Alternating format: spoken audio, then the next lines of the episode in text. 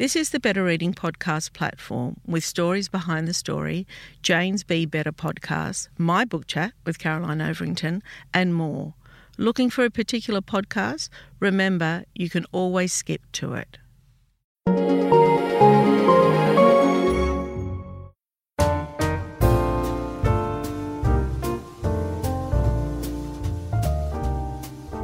Welcome to the Better Reading Podcast Stories Behind the Story, brought to you by Bolinda Audio.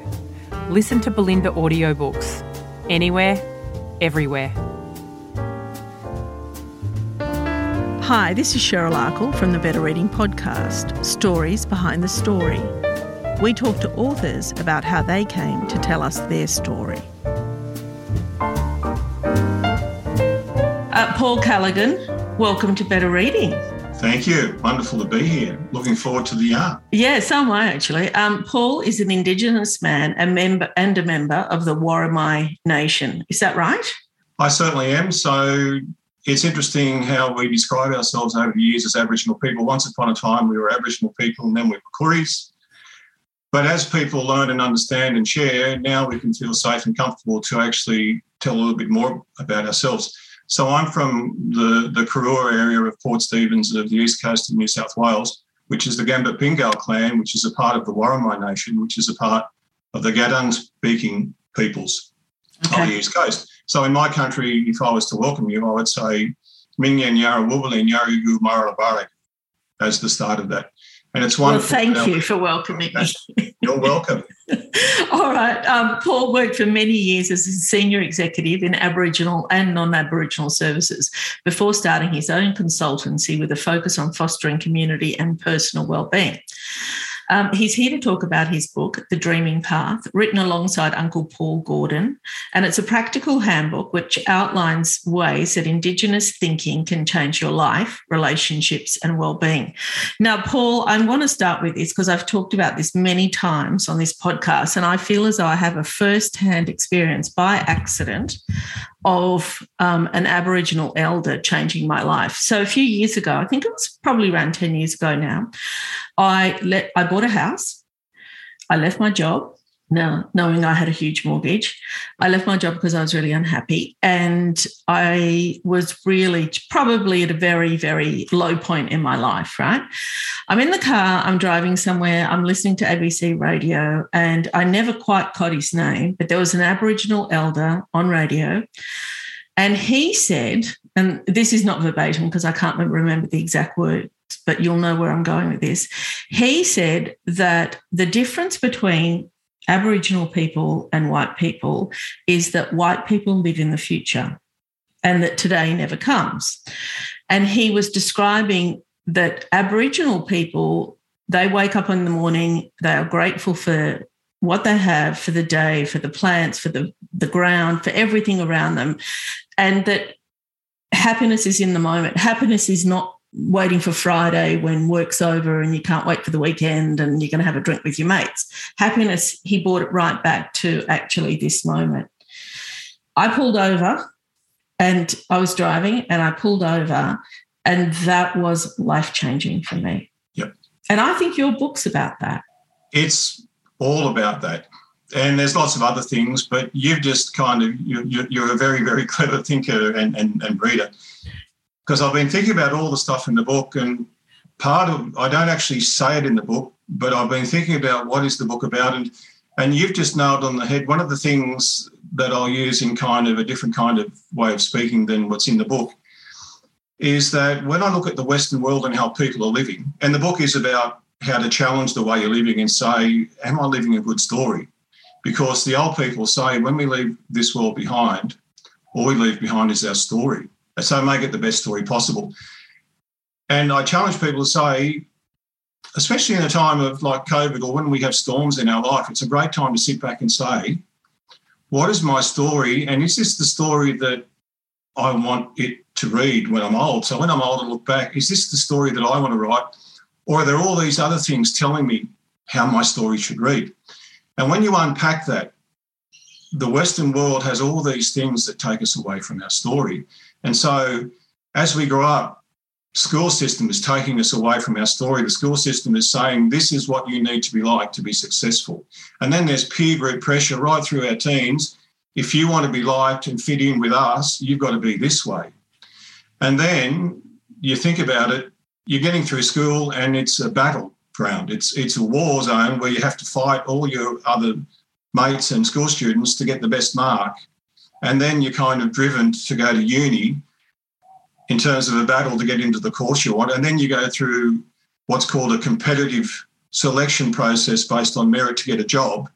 And then you're in the workplace fighting each other to try and get your piece of turf and, and possibly career progression because everyone's pressuring you to say you've got to get a career, you've got to go up, up, and up. But then when you pull back from that, and, and I've done a degree in commerce where I majored in accounting and I used to be a lecturer in economics so I could understand the machine. We're actually driven by the competitive market. So all these things, we have all these bosses, and we have a boss at work, and we have a boss called the government.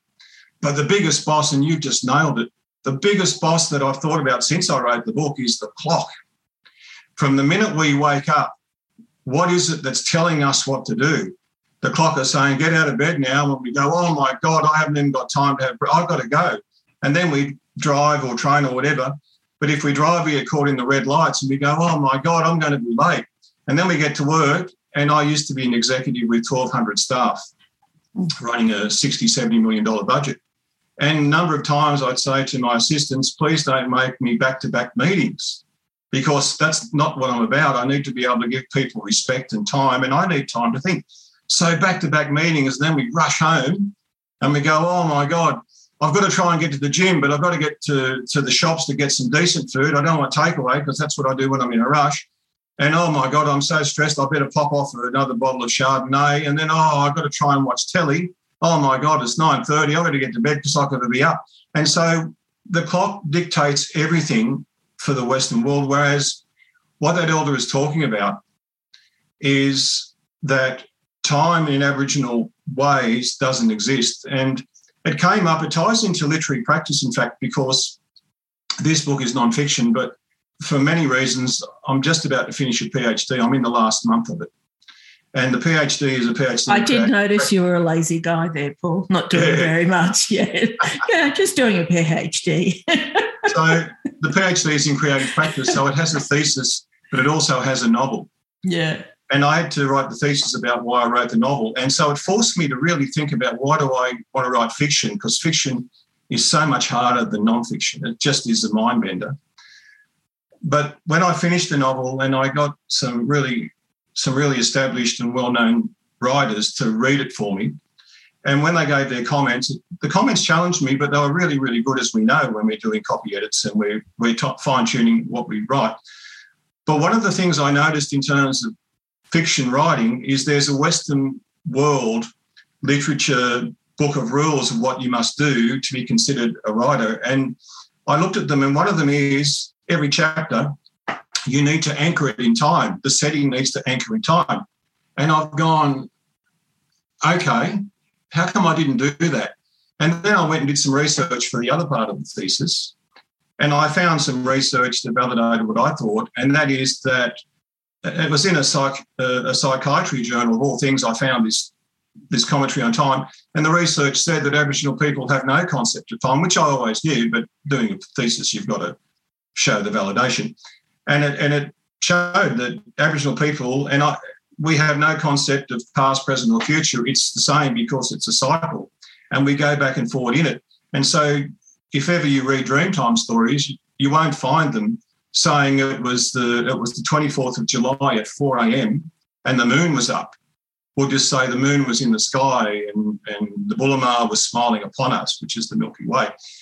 Because our Dreamtime stories don't feel the need to anchor in time because we have a different way. And I'm not saying it's better or worse, it's different. So being a fictional writer now with this PhD, it really challenged me in terms of thinking about time because time to us is right now. And part of that, you'll you would have heard terribly racist comments in the past where people say, oh, yeah, he's gone walkabout, she's gone walkabout. You know, you think about Wimbledon tennis and Evonne Cawley way back in the day, people would say, oh, she's gone walkabout. And it's a derogatory term aimed at mm. Aboriginal people based on a, a Western way of thinking. Whereas in traditional times, if you really understand where we're coming from, we didn't go walk about, we went walking in. And when we walk in country, every step we take, we're acknowledging what is around us the beauty of a tree, the beauty of the breeze, the beauty of the sun, which is our grandmother, the, the boss that loves us, the birds singing, or there might be uh, a, a hairy grub marching telling us that the mullet are running down at the estuary.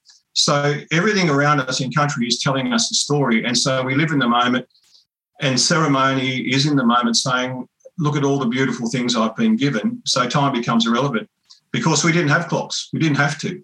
And so that's the biggest problem I see in the Western world that we have all these things that are driving us away from our story. But the biggest one is the clock. Mm. So much so I don't even wear a watch. I mm. just refuse to because I won't let it be my boss. Mm. I've got to tell you, I mean, that comment, honestly, it really changed my life. It just made me more thoughtful and, and slowed down. And now, you know, when I'm having my coffee at 5.30 in the morning, that's my happy time. When I'm, you know, going for a swim at 10, that's my happy time, you know, whatever I'm doing. Yeah, that's right. Um, well, this morning I've been paddleboarding for two hours out on yeah. the river and it's just the time to connect with all that's around me and see the beauty. Yeah, absolutely. come back, and then and, and and the reality is we do need to balance. I've had people tell me, "Oh, yeah, your rose-coloured glasses. You live in you live in fairyland." Well, no, it's not about that. It's understanding there is a real world of remuneration and earning money and paying bills for sure. But there's all this wisdom from Aboriginal ways of being and doing that if I'm humble enough to listen, I can use. And in fact, the traditional ways of thinking are more important now than they ever were because of these constraints that surround us everywhere. Oh, are more important than ever. And also, too, you know, the value of, you know, you were talking about your career path and people's career paths. I butted against organizations. Like it didn't work for me. I was just found myself hitting, butting up to it all the time. One, I could never read through the lines. I didn't think that they were honest. You know, I, I, I just like, why didn't people just say it outright? I just never understood anything. You know? It, yeah, it's crazy. And so it didn't work for me. So I opted out years ago and started my own business. And I refuse to allow those sorts of things to get into my business. I'm very, very conscious of that. So I think that you you're right. The system is in place to make us be that way. I often think, why are people more depressed? Why are people more stressed? Why are people suffering more anxiety? It's those people that just can't go along with the system because it's not for them. Yeah. I've got a really nice story I can tell about that, which is part of the bigger story. The, the bigger story is I did everything I was told until my mid 30s. So I, I, was trying my hardest to be the perfect husband, perfect son, perfect community member, perfect colleague, perfect everything. And it all got too much for me and I had a nervous breakdown. And I, I was bedridden for three months in a fetal position crying. I became agoraphobic. I was consumed with panic attacks. I couldn't leave the house. And my wife was young, and we had three kids under five.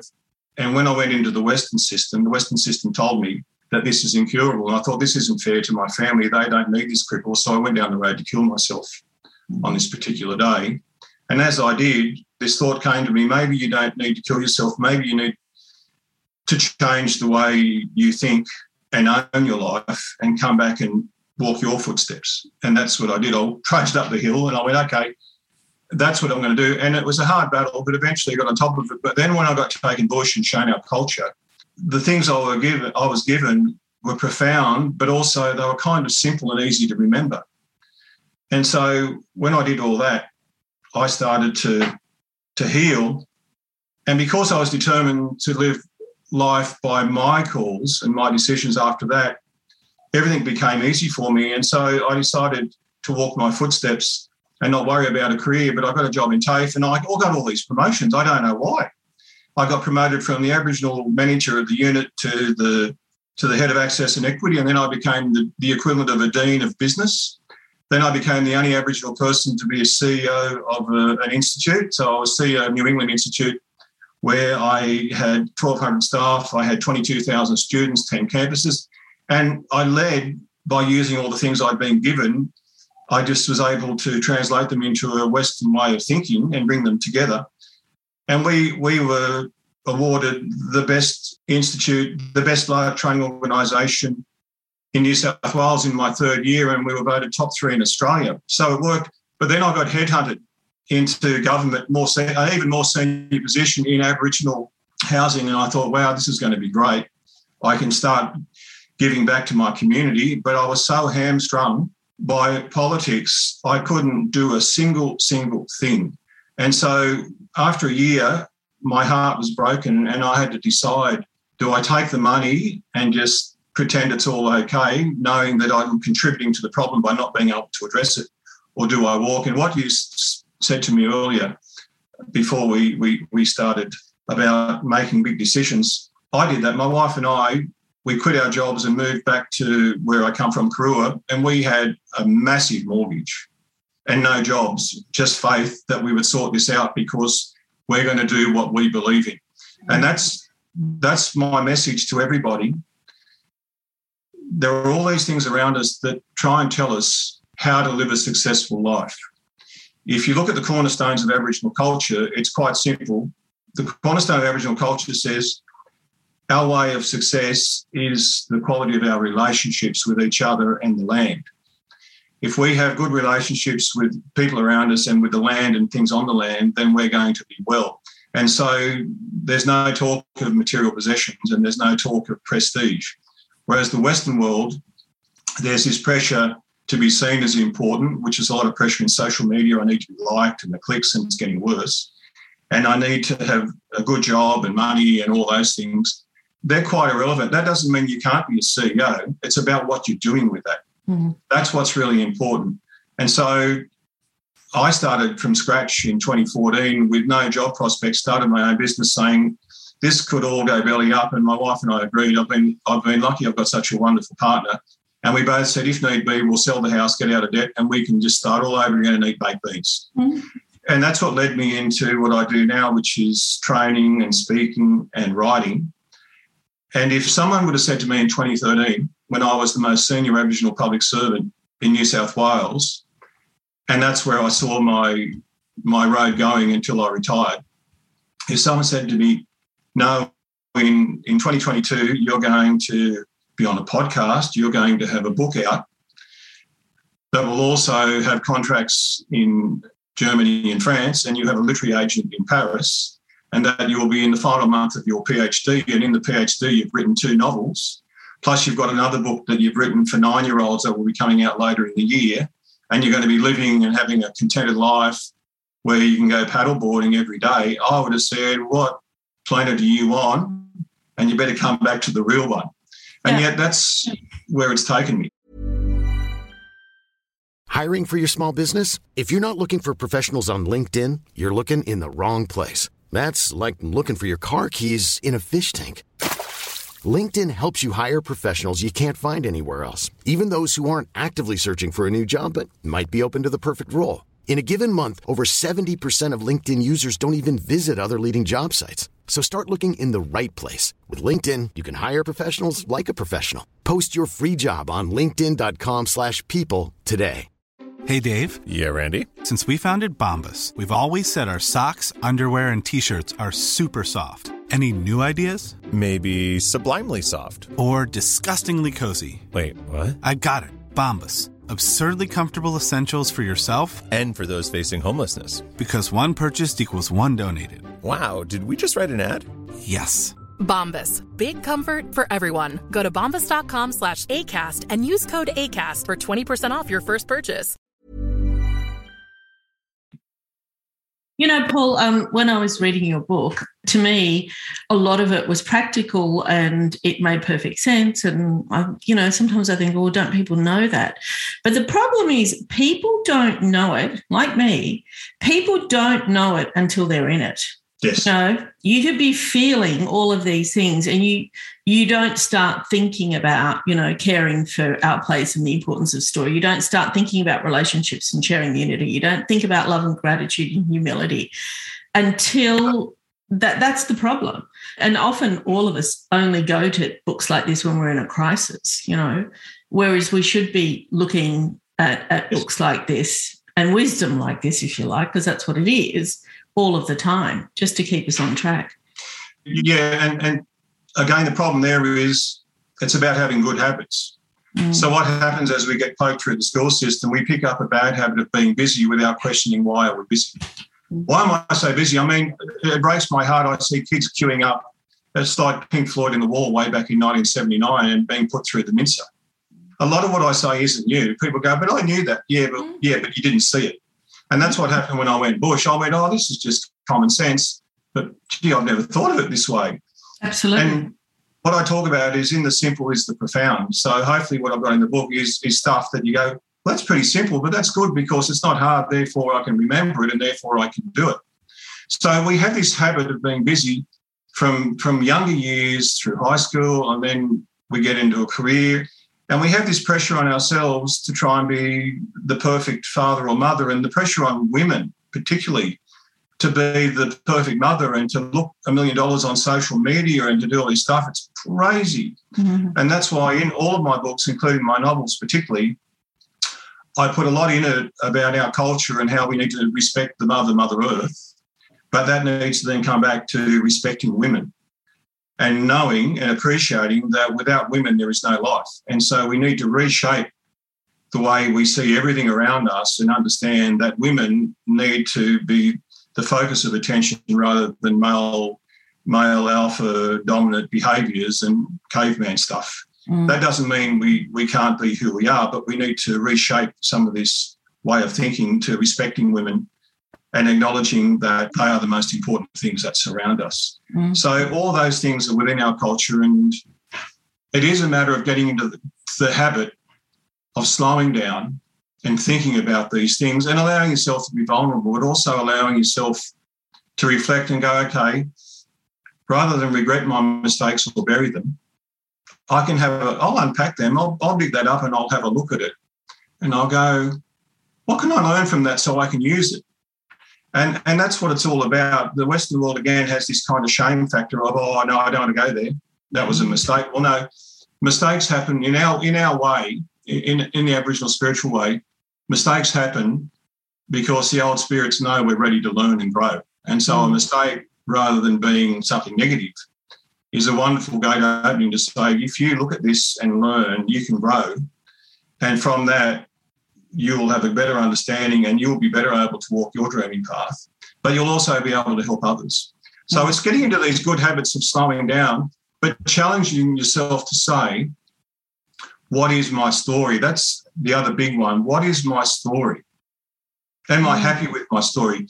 Because most people's story is about being busy. So going back to what I was going to tell you, where this really came to me, Uncle Paul and I, we were sitting down in a little food court just outside Central Railway Station in Sydney quite a few years ago. We had our first book out, Iridescence. And we're just sitting there and we we're about to go give a big presentation to a government organisation about what we want to share with juvenile justice and, and, and offenders in the criminal justice system. So it was a really important meeting. They, by the way, crashed and burned and we got thrown out and never never seen again. but beside that, we were sitting there getting ready for the meeting. And I said, Uncle, have you ever had a Vietnamese pork roll? Because I noticed in the food court there was a shop there. They're good. he went, No. And I said, Well, mate, get ready. I'm going to knock your socks off with joy. Yeah. So I went and got them, and I keep on forgetting the name. My son keeps on saying, "You've got to remember the name to show respect for culture." Now I've got it written down somewhere here. I remember it. We're sitting there eating these pork rolls, and in terms of our, if you believe in aura or energy fields, if you could have photographed us, you would have seen rainbows just coming out of this like lightning. Of course, we're both in the moment going, "How good is this for five bucks?" Yeah. But as I'm munching on mine, and he's going the same. He said, "Hey, brother, we need another one of these. These are so good." But I looked around, and everyone was shrouded in grey. So if you can imagine, if you could photograph their their aura, everyone was grey and monochrome. Their body language was terrible. They were stooped, and they were all heading into these big tall buildings where we were going to go. And I thought, oh man, these poor fellas, this is no way to live. Because look at us, two little yeah. people here, unimportant in the scheme of things. Yeah. Yeah. Tell me a little bit about Uncle Paul. Do you know, I love that. Um, that respectful titles, the, respectful titles that Aboriginal people use towards their elders, like Yep. uncle, aunt. I, I really love that. I, I feel that it's um it's soft in a way in terms of relationships. Yeah. It, it softens the scenario. Yeah. Well, for sure, and, and certainly Aboriginal people were diverse and have different ways of thinking and being. of and I don't ever ask to be called uncle, but as you can tell by the hair, I'm over 60 myself. So I have a lot of people calling me uncle. Right. And when they do, I know it's because of their respect, not because they feel they have to. And so it's a transference of love and, and in the relationship that I It really feels that way for sure to me. It Yeah. does. So I call Uncle Paul Uncle Paul, even though we're the same age. Out of Oh, is that right? yeah, yeah. The, in fact, I'm a, I'm a year older than him. right. How did he become Uncle Paul? Well, through his knowledge, it's true. Uh, people get confused between elders and elderly. Yeah. So, in my way of thinking, and we're all different, Yeah. elderly is is by your birth certificate. Elder, and this is an Uncle Paul quote: "An elder is someone that has gained knowledge in cultural and philosophical and spiritual ways, and uses that knowledge and shares that knowledge to lift the community in a positive way." And I really like that. So it's about knowledge and it's about positivity. Mm. And so when you're around elders, you'll feel the vibe of them. They don't need to talk a lot, but when they do, it's really powerful and it's loving and it's constructive and it builds. Mhm. So the way I met Uncle Paul was many years ago, as I was following my healing process from my breakdown, I couldn't find any answers. The, the, the medical system provided me with psychiatrists and psychologists. So I, it helped a little bit, but it really wasn't taking me to where I needed to go because I really wanted to learn from the experience. And so even though I, I wouldn't wish it on anybody what I went through, which is why I write, it's about mental health and giving people tips and tricks and good habits so they don't go down my path. But having said that, it was the greatest thing that ever happened to me. And I truly believe it was meant to be so I could use that learning. So I was struggling. And so I read a lot of a lot of books. So I read a lot of psychiatry books. I read a lot of books on depression. They made me depressed because you go, oh my God, there's more symptoms coming. I haven't had that one yet. And you and you start giving yourself labels. And I went, okay, they're not helping. Then I went down the spiritual path and I, I explored Buddhism and Hinduism and all the different books. And they all had these little nuggets of gold that I could harvest and go, "Eh, great. And then I read a book by Dr. Claire Weekes, an Australian doctor who's long since passed, called Self Help for Your Nerves.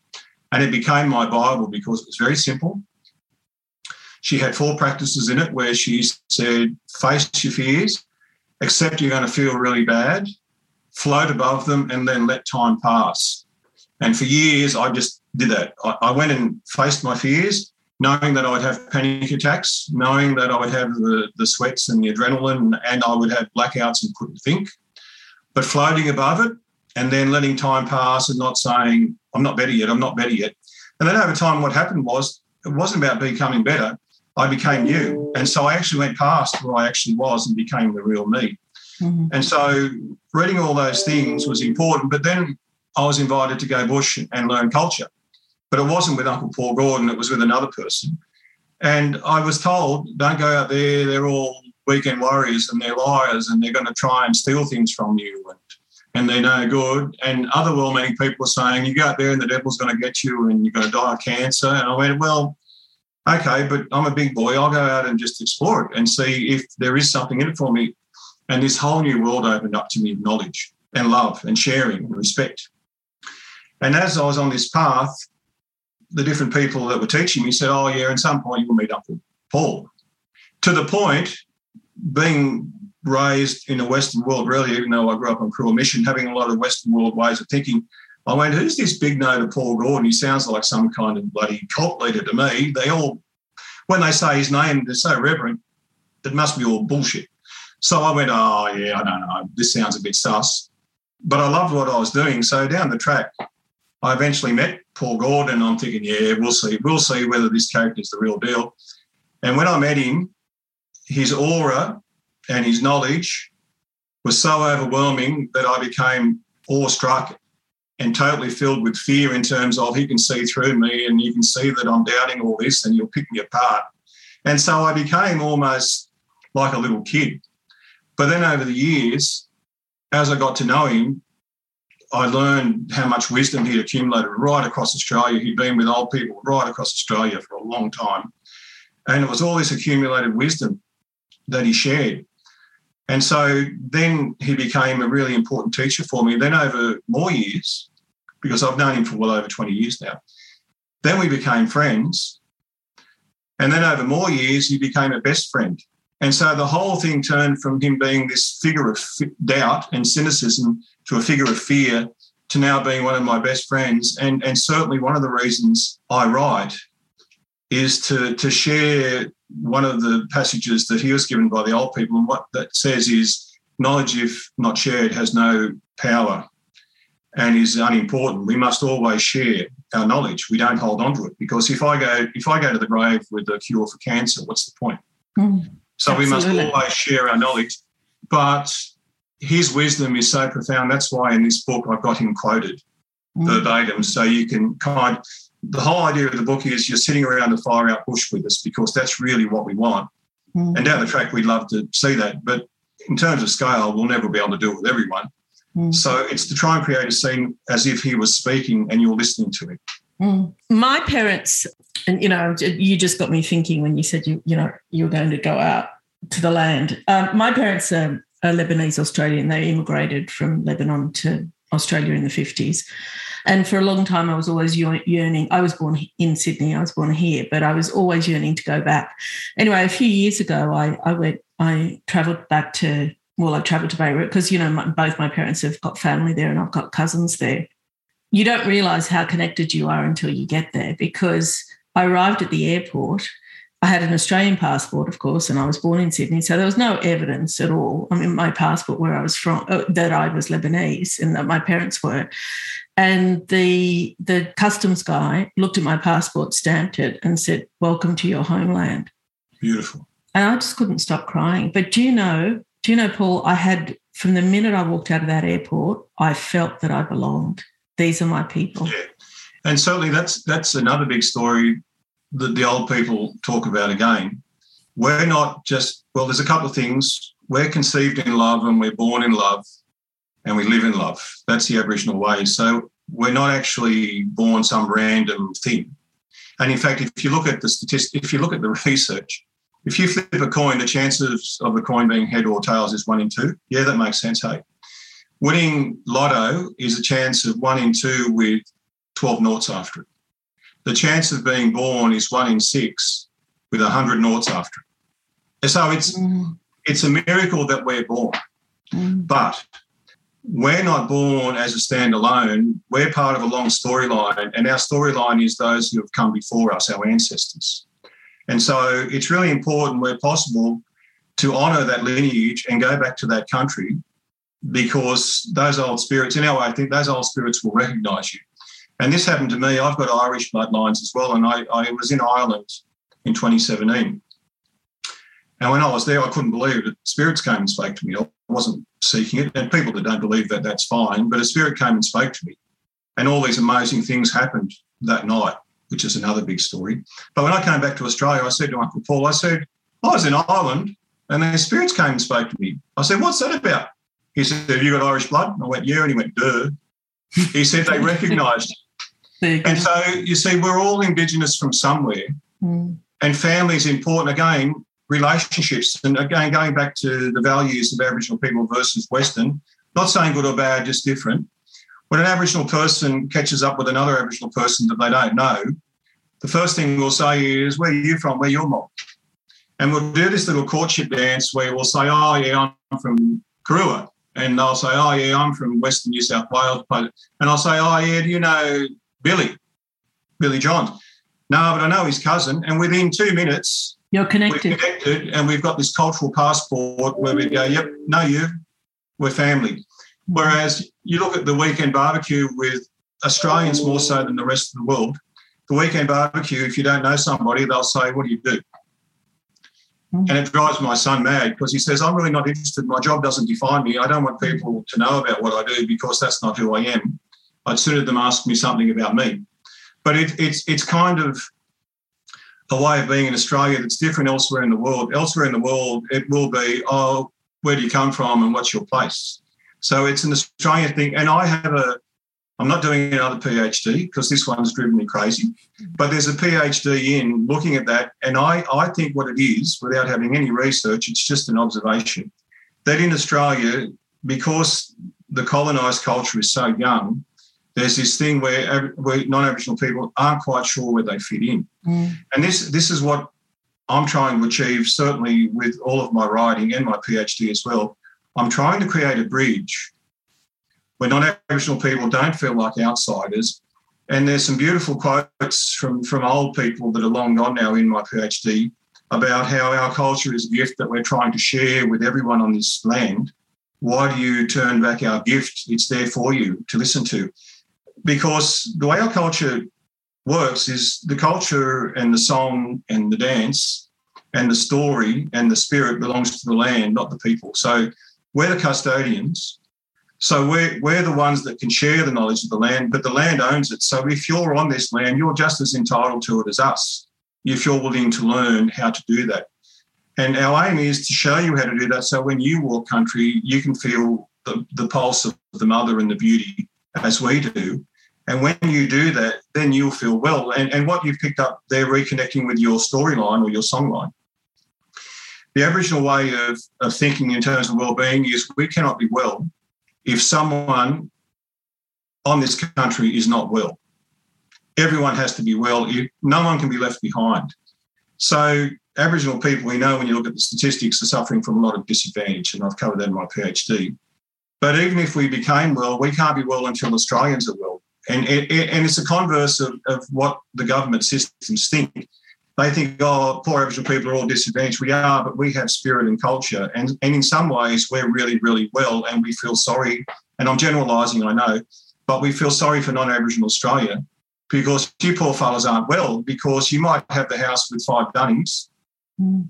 all those things like when you're in that job, but you aren't well because you're not in a place of contentment. And contentment is the key.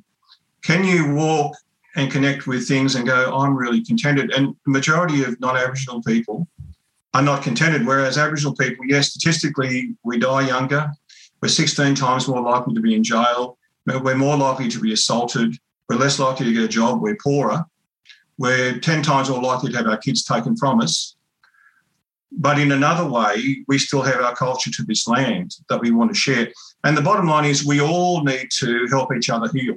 We all need to walk together as one. And part of that is feeling part of family here, where for you, if I took you bush and I showed you stuff and you felt it, I'd say you're my sister on this country. But then when you take me back to your home country, you'd welcome me. And rather than feel an outsider, I'd say, oh, wow, you've brought me into your family. Mm-hmm. And that's what the old people do. They'll say, you can be part of my, I'll make you my granddaughter. And they mean it. Mm-hmm. And that's the way we, and that's why in the book I do talk about global things. And people might go, oh, it's a bit cheesy or cliched. It's not. The world needs to be united. And what we're seeing with all this super connectivity of, of social media and, and other means of technology we're becoming disconnected because we're forgetting what's really important, and that's story and spirit and unity. And, certainly in the research, I, again, I did for my PhD, what I found was there's enough resource for everybody in the world in mm. terms of housing. Absolutely. Food. Absolutely. We're just not sharing it properly. No, it belongs to a few. Yeah. Anyway, Paul, we need to go on this note. We're a bit over time. I have loved our conversation so much. Uh, the book is called The Dreaming Path um, Indigenous Thinking to Change Your Life. Thank you so much. Thank you. If you'd like more information about better reading, follow us on Facebook or visit betterreading.com.au. This podcast is proudly sponsored by Bolinda Audio. Bolinda audiobooks are available on CD and MP3 from online booksellers and bookshops everywhere, or you can download from Audible, Google Play, or the iBook Store. We've also created our own app called BorrowBox that's available from both the App Store and Google Play. All you need to do to get it working is to download the app Join your local public library and you'll gain access to the world's best collection of ebooks and e audiobooks available for you to loan on your phone or your personal device. Bolinda, we're here to enable you to escape, imagine, grow, and be inspired through the power of storytelling. Bolinda Audiobooks. Anywhere, everywhere.